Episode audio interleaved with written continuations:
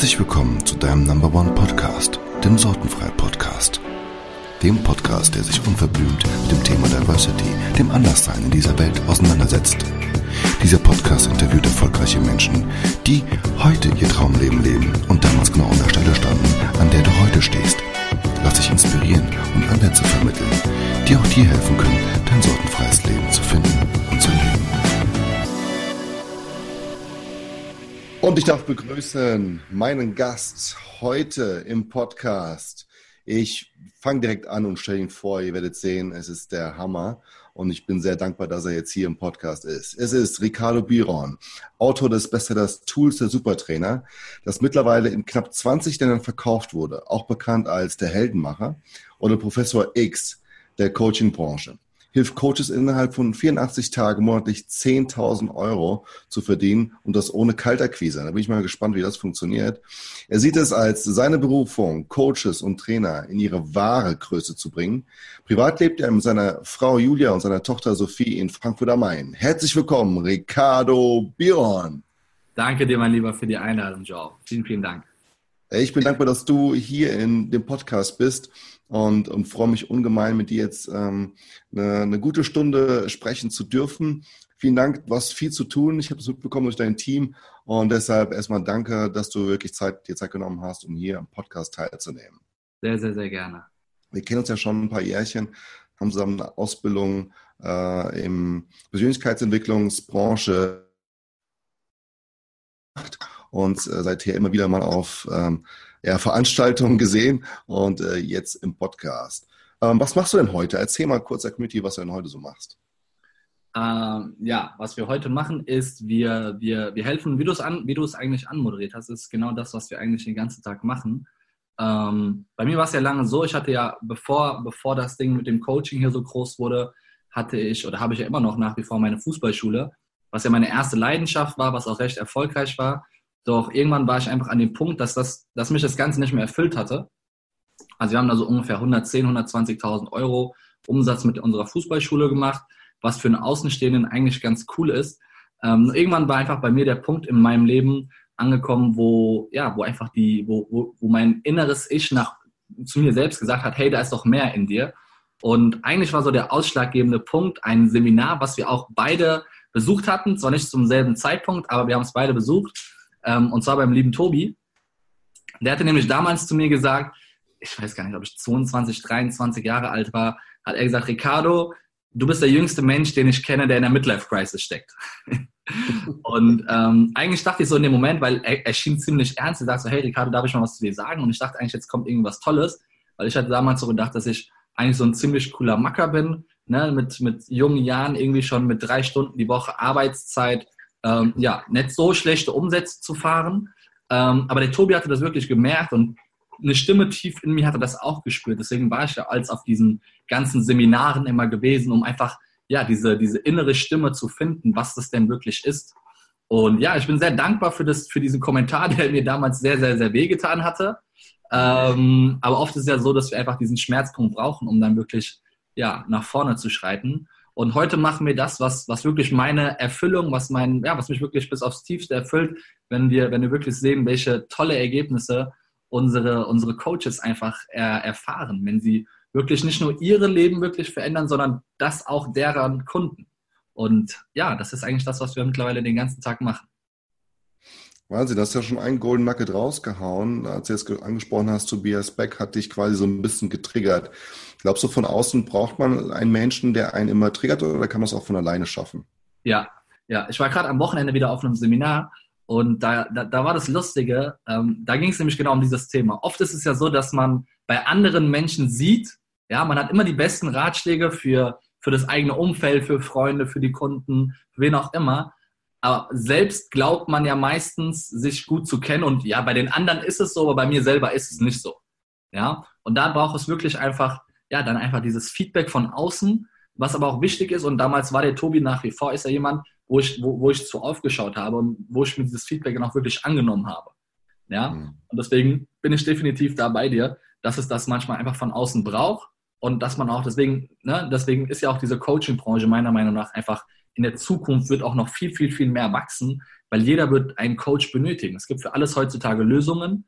Ja, wir können bald per Drohne irgendwie die Sachen vor unser Fenster liefern lassen. Aber für das, was so in den eigenen, also zwischen, zwischen den Ohren passiert, ne, so der eigene, der, die eigenen Geschichten, die wir uns erzählen, warum wir uns das Leben immer so schwer machen, ja, da, das kann ja auch einfach gehen. Und dafür gibt es ja ähm, Menschen in den unterschiedlichsten Bereichen, die Coaches, die in unterschiedlichsten Bereichen einfach den Menschen helfen. Deswegen definitiv klares Ja. Hm. Hast du deshalb, hast du das schon immer gehabt? Also früher Menschen, die dir ähm, äh, geholfen haben, Situationen?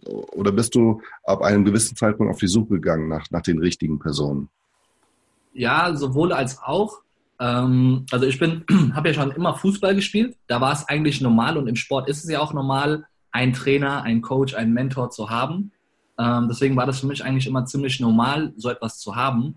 Ähm, aber ich hatte damals auch in vielen Situationen Glück gehabt. Ja, mein, mein, das erste Mal, ich hatte ein ziemlich schlechtes Abitur, so von allen Jahrgangsabsolventen, wir waren sogar ein Doppeljahrgang, hatte ich den schlechtesten Schnitt. Und äh, dann stehst du halt da mit Abi, hat keine Ahnung, was ich machen wollte.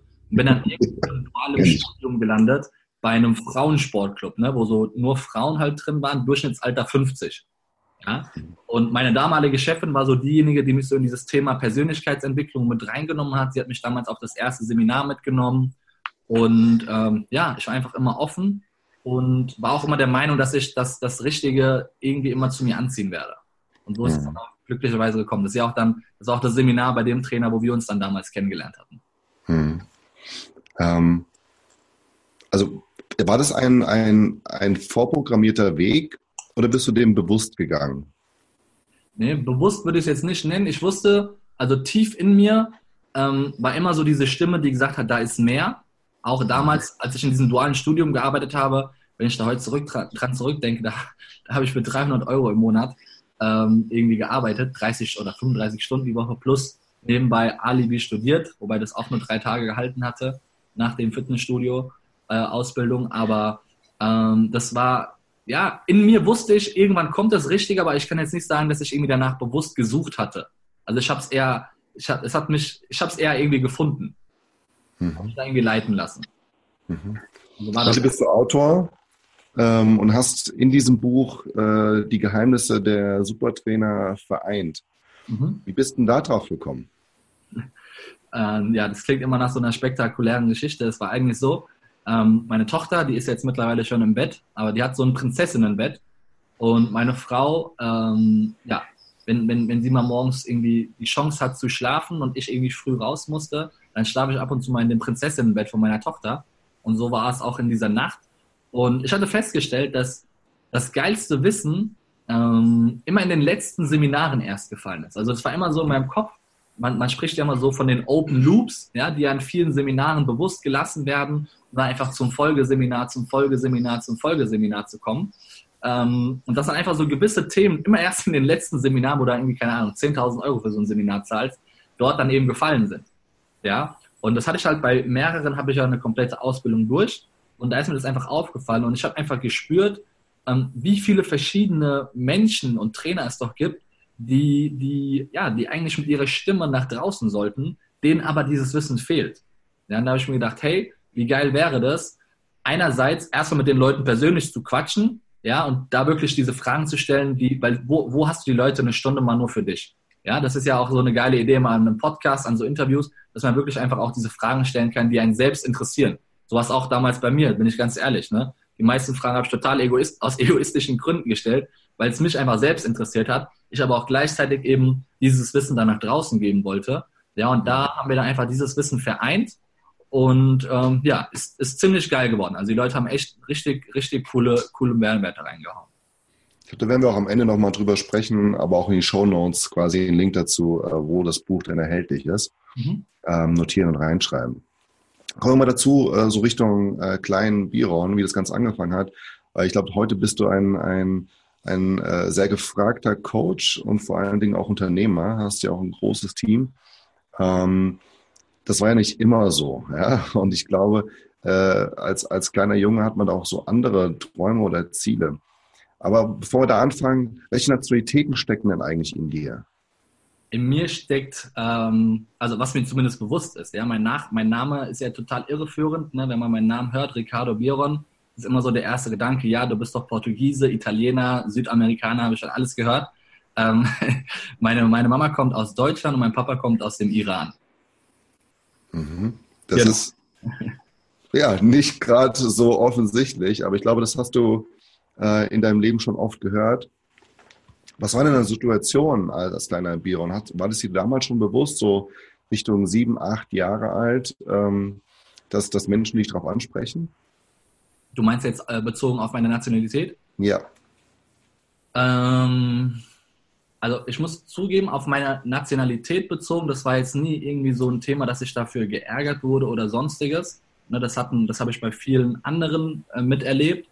Ähm, genau, deswegen kann ich dazu jetzt nicht sagen, dass ich, dass ich das in der Hinsicht irgendwie schwer hatte, ja, durch mhm. bezogen auf meine Nationalität. Ähm, ich kann mir aber vorstellen, dass es auch einfach an dem, an dem Namen liegt, ja, dass ich dadurch ganz gut gedeckt bin. Meine, meine Frau, die Julia, hat mich auch damals äh, nicht als Iraner, äh, also als halben Perser kennengelernt. Ja? Also ich habe es nicht, nicht bewusst nicht gesagt, aber sie ist einfach nicht davon ausgegangen, sonst, hätten wir, sonst würden wir jetzt wahrscheinlich hier auch nicht stecken, weil sie auch da so ein kleines Vorurteil vor mir hatte. Das ist aber eine andere Geschichte. Äh, okay. Äh, genau.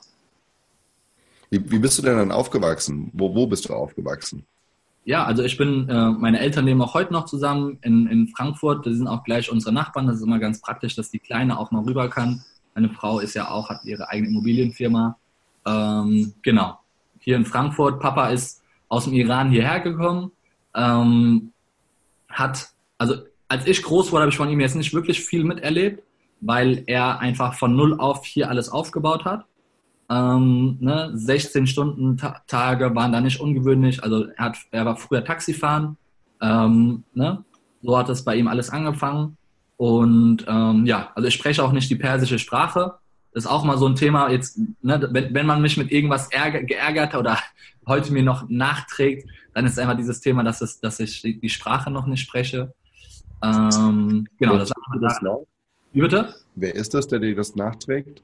Ja, das sind einfach, wenn, wenn, wenn du, wenn ich mit, keine Ahnung, wenn ich mit anderen Iranern mich unterhalte und ich dann sage, und die dann sagen, ja, wo kommst du her? Ach, auch aus dem Iran und versuchen halt mit mir Persisch zu sprechen, dann sage ich, nee, du, ich spreche kein Persisch und dann heißt es mal, ja, warum? Und dann musst du mal erzählen, ja, Vatersprache, nicht Muttersprache, ne, Papa beim Arbeiten, etc., etc.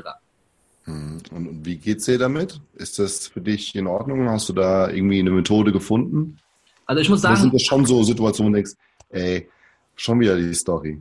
Ja, also anfangs, anfangs muss ich zugeben, ähm, hat mich das schon beschäftigt. Ja, ich hatte da auch länger ein Thema mit, hatte, hat mich dahingehend auch coachen lassen, ähm, was so dieses Thema angeht. Ähm, mittlerweile, mittlerweile weiß ich einfach, dass sie, dass sie das gar nicht böse meinen, ja, sondern, also früher war auch immer so ein Thema, wenn ich versucht hatte, die Sprache zu sprechen, dass meine Tanten immer gelacht hatten, ja. Und das war für mich immer so unangenehm, weil ich dachte, sie lachen mich aus. Aber heute weiß ich einfach, dass sie das einfach nur aus Liebe gemacht haben, weil sie sich einfach so gefreut hatten. Das war jetzt aber so rückblickend ein, Thema früher, warum ich mich dann teilweise auch nicht getraut hatte, ähm, die Sprache zu sprechen. Also manche Sätze kennst du dann natürlich, ähm, ne, und wenn du dann einfach so manchmal was gesagt hattest oder sie sich was auf Persisch gefragt haben und ich dann auf Persisch hatte versucht zu antworten, dann dieses Lachen, ne, was ja eigentlich so aus Liebe gemeint ist, dass man sich, dass sie sich gefreut haben, das hatte ich halt damals so aufgenommen, ähm, ja, dass sie mich auslachen würden. Hm. War das von dir damals ähm, ja so gesagt worden, also hattest du den Gedanken, ich möchte das nicht lernen oder ich möchte das nicht sprechen oder wurde es von zu Hause aus dir erst gar nicht beigebracht? Also äh, anfangs hatte ich Persisch gesprochen, äh, wie ich aufgewachsen bin. Ähm, das war dann einfach nur das Thema, dass wirklich die Zeit von meinem Papa nicht da war und meine Mutter halt einfach die Sprache nicht mhm. spricht, ähm, dass es einfach nicht hingehauen hat. Ja, das mhm. war nur, das war dann einfach dieses Thema. Weil es keine bewusste Entscheidung. Also anfangs war es so, ähm, die Geschichte habe ich mir jetzt auch erzählen lassen von meinen Eltern, dass ähm, ich anfangs die Sprache gesprochen hatte und wenn du dann ja äh, mit, mit zwei Sprachen groß wirst und dann in den Kindergarten kommst, dass, dass dann irgendwie so, so Themen kamen. Also das, das weiß ich heute gar nicht mehr, das haben mir meine Eltern damals erzählt. Und dann hatte ich dann damals anscheinend irgendwie gesagt, ja, ich will jetzt Deutsch zu Hause sprechen, weil irgendwas im Kindergarten war, dass ich das, das, das mit der Sprache nicht so hingehauen hat. Was jetzt nach, na, im Nachhinein natürlich sehr schade ist. Mhm. Also ich kenne das äh, Gefühl, äh, weil das ähnliche Geschichte ist. Ähm, und deshalb, deshalb die Frage auch einfach, Weil irgendwann habe ich mir selber gesagt, okay, ich möchte das nicht mehr sprechen, weil es macht keinen Sinn, weil es hier keiner spricht und ähm, ich entweder Deutsch jetzt richtig lernen muss oder das Brasilianische weiterführen führen soll. Aber beides parallel funktioniert nicht, weil auch hier nicht gesprochen wird. Und ähm, wie war das denn für, für dein, dein Umfeld? Warst du da direkt irgendwie integriert in, in Freundschaften oder hattest du dann auch eher die iranische Seite als, als hm. Freunde, wenn du sagst, okay, die Cousinen äh, sind wahrscheinlich schon älter gewesen, hatten da äh, ihr Umfeld. Bist du damit reingewachsen oder hattest du dein eigenes Umfeld? Nee, also ich hatte schon mein eigenes Umfeld immer meine, also wir, wir hatten auch hier über, über Kindergarten und über Fußball war das eigentlich immer, immer, ähm, ja, jetzt nicht schwierig gewesen in dem Sinne für mich. Mein bester Freund war auch gleichzeitig die Mutter, meine Mutter waren so beste Freundinnen, also sind wir quasi parallel zueinander, miteinander groß gewachsen, sind auch heute noch wie Brüder. Ähm, genau, also ich bin da eher in meinem eigenen Umfeld aufgewachsen und ähm, hatte dann eher auch seltener den Kontakt dann irgendwie äh, zu, der, zu meiner Familie. Das ist jetzt mal mit meinen Cousins ähm, dann irgendwie groß unterwegs, aber das war dann eher mal, ja, Ausnahmen. Hm. Warst du damals denn so ein selbstbewusstes Kind? Nein. Wie hat sich das geäußert? Also wenn du sagst, okay, du warst im, im, in, den, in, den, in den Teams, Fußballtraining hast du mitgemacht. Mhm. Ähm, ich glaube, da sollte man schon so ein bisschen selbstbewusst sein, oder wie hat sich das geäußert bei dir? Ja, also, ähm, also ich war selbstbewusst ähm, bis, zur, bis zur siebten Klasse, würde ich jetzt sagen, weil ich war beim Fußball ziemlich gut. In der Schule war ich damals auch noch bis dahin gut. Und von, in der Grundschule von meinem, von meinem, von meinem damaligen Mathelehrer, der auch gleichzeitig der Direktor war, irgendwie zum besten Mathe-Schüler aller Zeiten gekürt, ne, was das auch, dann auch irgendwie nicht einfacher gemacht hatte. So, bei manchen kam das natürlich dann nicht so cool an. Ähm, aber so in der siebten Klasse, bei mir war immer das Thema Fußball, war so, also bei mir hat sich alles nur um Fußball gedreht. Mhm. Ja. Und äh, dann, dann habe ich bis zur sechsten Klasse in einem Verein bei mir hier in, in, ja, in, in Braunheim damals gespielt und bin dann zur siebten Klasse in den nächsthöheren Verein gewechselt der dann so nach Eintracht Frankfurt und FSV Frankfurt so der Verein hier war. Mhm. Hab dann auch dort bis zur, bis zur Halb, also bis zur Winterpause gespielt und alles war super. Noten waren 2,2er Schnitt. Und dann im zweiten, also zur, zur Rückrunde, ohne, ohne irgendeinen Grund, ich weiß es bis heute nicht, saß ich nur noch auf der Bank. Also kein Wort vom Trainer, gar nichts. Parallel dazu Schule vom 2,2er Schnitt zum Sitzenbleiber. Ja, rückblickend, ne, natürlich jetzt durch die, durch die ganzen Coachings, die ich auch durchlaufen habe, sehe ich natürlich da die Parallelen. Ja, mhm. und ähm, ja, dann ging es erstmal mit meinem Selbstbewusstsein in den Keller. Ähm, also damals war ich wirklich so ein, so ein richtiger Streber, Vorbildschüler. Also ich habe mich freitags nachmittags damals noch nach der Schule hingesetzt, um meine damaligen Hefte, weil es gab so Noten oder irgendwie Belohnungen, wenn man sein Heft besonders schön hat, hatte ich nochmal mein Heft neu geschrieben, um diese Stellen, die irgendwie durchgestrichen waren, nochmal abzuschreiben. Also wow. so, so, ein Schüler war ich damals. Ne? Ja. Das muss man, kann, kann ich mir heute gar nicht mehr vorstellen.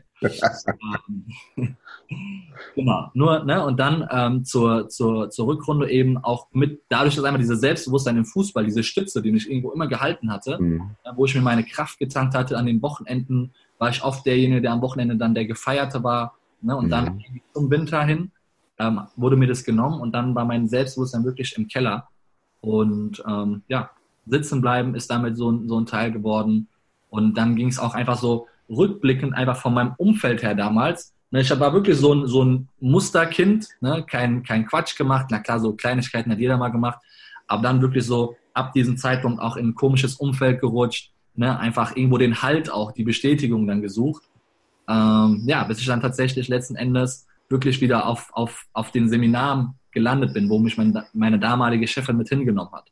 Das war dann so die. Kehrtwende, ähm, wenn ich das jetzt so, also wenn ich das in meinem Leben rückblickend äh, betrachte. Mm, ja, so dieses Thema, deswegen ist ja auch dieses Thema Trainer und Coaching-Dasein für mich so wichtig, weil ich eben weiß, ne, was so die Unterschiede sind. Wenn, wenn es Coaches gibt, die einfach das Große in dir sehen und dich groß machen, im Vergleich zu denjenigen, die dich einfach klein halten und runterziehen. Hm. Situation, dass du dann auf einmal nur, nur noch auf der Bank gewesen bist, ähm, hast du dich da irgendwie auch anders gefühlt? Ja, also in dem Moment, ich, habe da, ich habe mir schon oft Gedanken dann drüber gemacht, auch in den Coachings so immer, aber ich hatte eigentlich eine schöne Kindheit. Ne? Bei mir war es jetzt nicht irgendwie so, dass ich Ne? Es gibt ja oft Geschichten, dass irgendwie Kinder geschlagen wurden oder sonst. Ich hatte echt eine tolle Kindheit gehabt. Ne? Wir waren jetzt nicht reich, wir waren auch nicht arm, uns ging es einfach ne, ganz normal. Ähm, alles gut. Ähm, ne? Nur das war ein Thema, wo, wo ich mich schon länger jetzt mit befasst hatte, weil ich einfach diese Parallelen da erkannt hatte, dass es, dass es daran liegt. Und ähm, ja, das war einfach so, so vom einen Moment auf den anderen, ne? dass ich das einfach das ganze Ding nicht verstanden hatte. Und ich meine, ich war damals 14, ja, und es hat mir halt auch keiner erklärt, woran das irgendwie wie, wie liegen könnte. Und da machst du halt einfach so dein eigenes Kopfkino. Bist du jetzt nicht ja. mehr gut genug, ne? Keine Ahnung. Also solche Geschichten fängst du dann, ja, da, dann an dir zu erzählen. Und das, das spiegelt sich dann ja auf, ne, wenn es in dem einen, das, das spiegelt sich ja dann auf die ganzen anderen Lebensbereiche auch weiter. Mhm.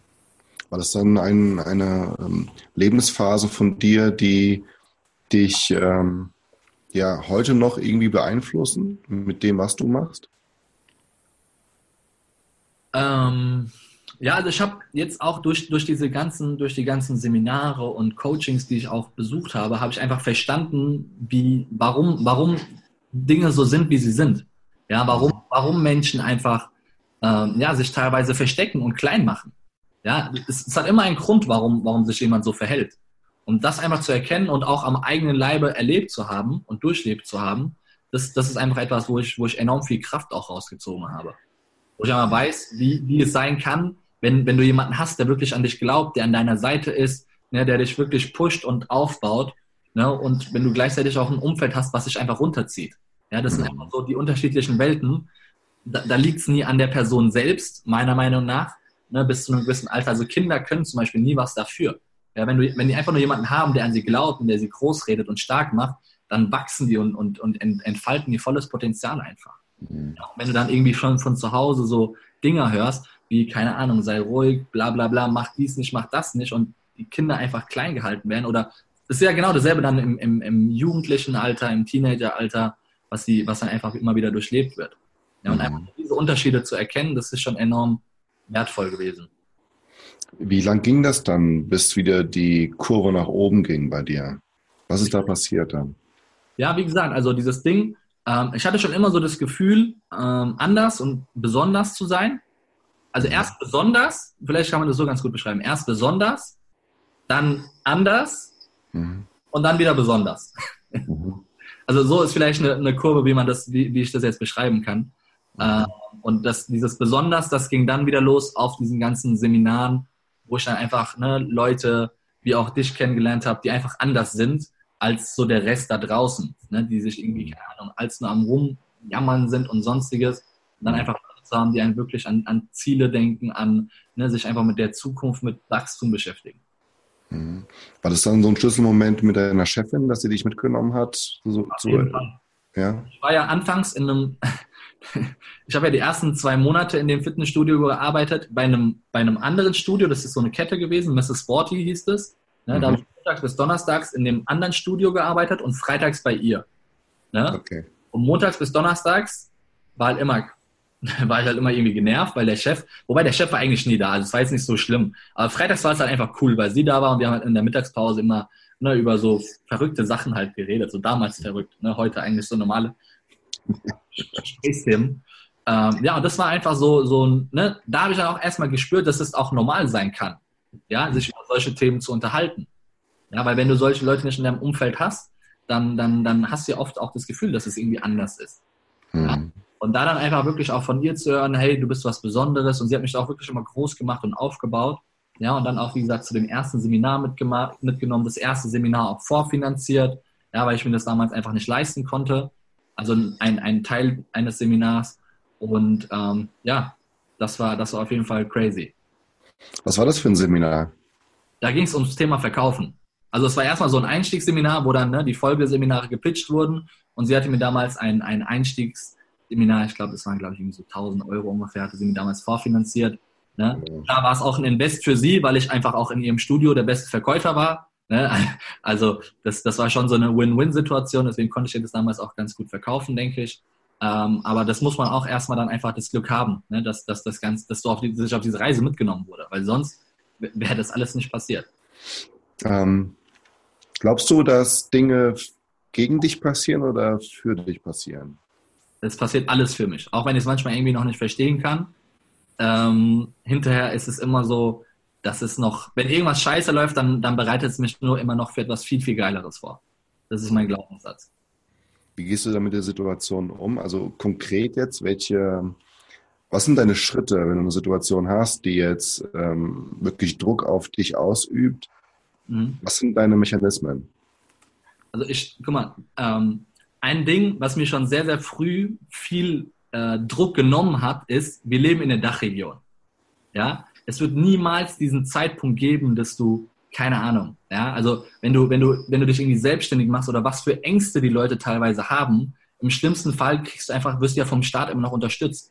Ja, deswegen habe ich mir in der Hinsicht da nie groß Druck gemacht, ähm, irgendwie zu, zu scheitern oder sonstiges. Ja, das war, das Ganze war für mich eher immer so ein Spiel. Und wenn ich merke, einfach irgendwie, dass Druck entsteht, dann, klar gibt es Tage, wo es einfach scheiße läuft und wo einfach nichts funktioniert gefühlt. Aber dann immer wieder auch sich rauszunehmen und einfach zu gucken, hey, ähm, ist es denn jetzt gerade wirklich so schlimm, wie ich mir das vorstelle? Ja, und es gibt, hey, es gibt Menschen, die haben kein Essen, die haben, ne, uns, uns geht es hier wirklich viel, viel zu gut. Also da, da, da mache ich mir eigentlich ja, nie, nie groß den Druck jetzt in dem Sinne. Was sind denn die schlimmsten Situationen gewesen, jetzt nach dem äh, Fußball auf der Bank zu sein, dein, die, die negative ähm, Kurve zu haben, wieder rauszukommen? Was sind denn die negativsten Situationen, schlimmste, prägendste Situationen äh, gewesen danach? Ähm, ja, also ich hatte auch, wie gesagt, ein sehr, sehr ähm, ja, negatives Umfeld damals gehabt, mit allem Möglichen, was man so äh, falsch machen kann, gefühlt falsch gemacht. Und ähm, bin ja dann quasi auf den guten Weg geführt worden von meiner jetzigen Frau, die ich ja auch auf einem Seminar in der Türkei kennengelernt habe, die Julia. Ähm, das war so sinnbildlich. Also damals war so ein Freund, mit dem ich damals extrem viel Zeit verbracht hatte jetzt nicht unbedingt der beste Einfluss war. Ne, mit dem hatte ich mich getroffen und äh, danach hatte ich mich mit der Julia getroffen und er ist so gegangen und sie kam so, ne? Und es war so dieser, dieser Sinnbild, dieses, diese Metapher dann in meinem Leben so, ne, das, das Böse, wobei ich ihn jetzt nicht als das Böse bezeichnen will, ne, das geht jetzt und das Gute hat sozusagen, oder ja, der Wachstum in der Hinsicht hat dann damit angefangen. Ja, da kann ich, kann ich die nächste Frage stellen, weil das ist ja, das, das äh, hast du ja schon beschrieben, das Positive. Ich wollte fragen, äh, wie hat das dein Leben beeinflusst? Ja, es ist wirklich, wirklich das. Du bist verheiratet und hast ein Kind, also. Genau. Also verheiratet noch nicht, Kind ja. Wir haben wir es ein bisschen okay. aufgebaut. Wir haben erst äh, Firmen zusammen gemacht, dann das Kind. Heiraten ist als nächstes dran. Ähm, genau. Aber das ist jetzt hier eine Ansage an deine Frau. Nein, das ist alles, ist alles nur eine Frage der Zeit. Also es sind einfach, ja, anderes Thema. Ähm, aber auf das Thema, ähm, was das Ganze jetzt wirklich zum Positiven geführt hat, die Frage habe ich mir auch schon oft gestellt und jeder denkt ja immer so, das war irgendwie das Seminar oder mhm. das Coaching oder das Gespräch und eigentlich ist es so, meine Eltern und meine Frau, ne, meine Eltern, die mich irgendwie immer unterstützt haben, was ich schon so für verrückte Ideen vorhatte und die mich irgendwie immer darin bestärkt haben, ja, du willst schon irgendwie deinen Weg machen, ne? Und gleichzeitig auch meine Frau, die irgendwie, die mich immer unterstützt hat einfach. Ja, mhm. ich sehe das so oft, dass einfach, ähm, wenn ich irgendwie nicht mehr kann und gefühlt einfach so am Verrecken bin und meine Frau einfach sagt, komm, du hast doch schon ganz andere Sachen gerissen, ne, das ist doch gerade einfach ein Pipifax und das redest du dir doch gerade einmal selber ein. Oder wenn ich mal am Rumheulen bin, dass die mir dann auch einfach mal so einen Arschtritt gibt und mach mal so. Heute musste ich die Steuer machen zum Beispiel, ne, was ich erfolgreich als von mir vorgeschoben habe und sie ist so diejenige, die mich dann immer dazu motiviert hat. Ja, wenn, wenn du auf der anderen Seite jemanden hast, der dich irgendwie immer runterzieht, dann, ähm, ja, dann, dann läuft das ganze Ding einfach komplett anders. Wird ja leider oft gesagt, so der größte Feind ist in deinem Bett. Ne? Ähm, ist leider. Also ich, ich sehe das zum Glück nicht bei mir ähm, und bei dir wahrscheinlich auch nicht. Aber ich sehe das so oft, dass einfach Partner sich irgendwie gegenseitig ausbremsen. Und mhm. ähm, man sagt ja nicht umsonst irgendwie, dass du bist der Durchschnitt der fünf Menschen, ey, wenn, wenn, wenn, wenn, wenn meine Frau mich da nicht unterstützt hätte, wie viel Geld ich am Anfang in Seminare investiert habe. Mein Steuerberater hat mir gesagt, alter Ricardo, du, dein, du, du investierst deinen kompletten Jahresgewinn in Seminare. So, hast du sie noch alle? Ne, oder 100.000 Euro Coachings, für ein Jahrescoaching 100.000 Euro, wo andere sagen, hast du noch alle irgendwie am, am Zaun so. Ne, und, sie, und sie hat mich sogar noch dazu zu motivieren, sagt, hey, du willst es doch machen, mach das. So, ne? Und das ist einfach extrem wertvoll. Also ohne, ohne sie wäre ich niemals da, hundertprozentig. Wow, schöne Liebes Liebeserklärung. Das heißt auch, Du glaubst nicht irgendwie. Also manche, habe ich das Gefühl, glauben, es muss so ein Tag kommen, da ist dann irgendwie die Marching Band draußen, spielt dann Lieblingsmusik, es wird irgendwie Fanfare aufgefahren, dann kommt irgendwie eine, eine Konfetti-Kanone und dann noch, ein, noch ein, ja, die Sonne strahlt dir genau aufs Hirn und dann heißt es, jetzt ist der Tag gekommen, jetzt gebe ich dir lieber XYZ das Leben, was du schon immer haben wolltest. Gibt es das so? Äh, Überspitzt jetzt natürlich. Ja, ja äh, ich glaube tatsächlich, dass es sowas gibt und das ist auch das, ähm, warum meiner Meinung nach das Thema Coaching so gut funktioniert, wenn man wirklich ähm, ein Commitment gibt. Also eine Entscheidung trifft und ein Commitment gibt und dann einfach diesen Weg geht. Ja, bei einem guten Coach, der genau der Experte, äh, du bist zum Beispiel der Experte für das Thema Diversity, für Menschen mit unterschiedlichen Kulturen in sich. Deswegen hast du einen riesen Erfahrungsschatz. Du hast mit, guck mal, du führst die ganzen Interviews, du, du machst darüber hinaus, hast du speziell deine Seminare mit diesem Fokus ausgelebt. Ja? Und wenn jemand dann dich zu diesem Thema, wenn du jemanden durch dieses Coaching begleitest und der am Anfang diese Entscheidung trifft, ob jetzt die Sonne scheint oder es regnet oder eine grüne Ampel oder eine rote Ampel war, habe schon alles Mögliche gehört oder wie gerade der Mond steht. Ne? Wenn die einfach diese Entscheidung in dem Moment treffen, das kann das komplette Leben verändern. Mhm.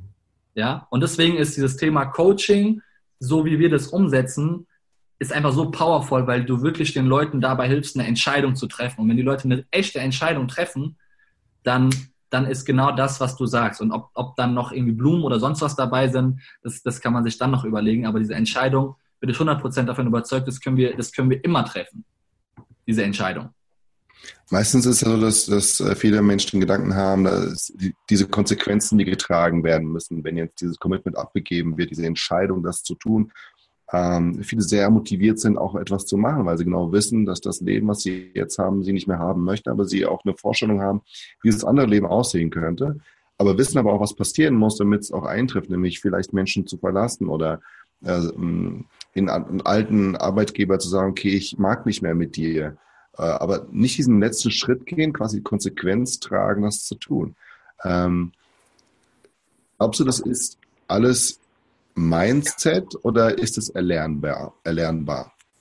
Ähm, ich denke sowohl als auch. Ja, in uns schlagen ja immer so zwei Herzen. Das ist ja bei jedem so. Ne? Das eine Ding ist ja immer so das, wo wir jetzt gerade sind, unser, unser, unser Äußeres, in dem wir uns gerade befinden.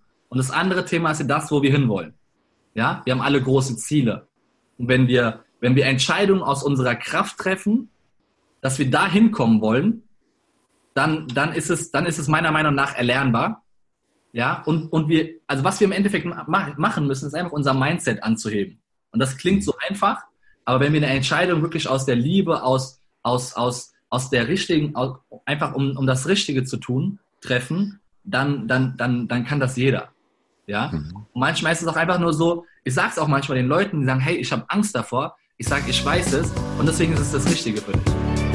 Vielen Dank, dass du bis hierhin gehört hast. Freu dich schon jetzt einmal auf den zweiten Teil voller Golden Sorten Freinuggets. Wenn dir diese Folge bis jetzt gefallen hat, dann like und teile diese jetzt mit deinen Freunden. Mache einen Screenshot mit dieser Folge, poste diese auf Instagram und Facebook und füge Hashtag Sortenfreier Podcast hinzu. Damit hilfst du uns, noch mehr Menschen ein sortenfreies Leben aufzubauen. Als Dankeschön bekommst du, bekommt das kreativste Bild mit der aktuellsten Folge einen einstündigen Zoom-Call mit mir. Jeden Monat wird ein weiteres Bild mit der jeweils aktuellsten Folge ausgesucht. Ich freue mich auf dich und dich kennenzulernen. Dein Joao.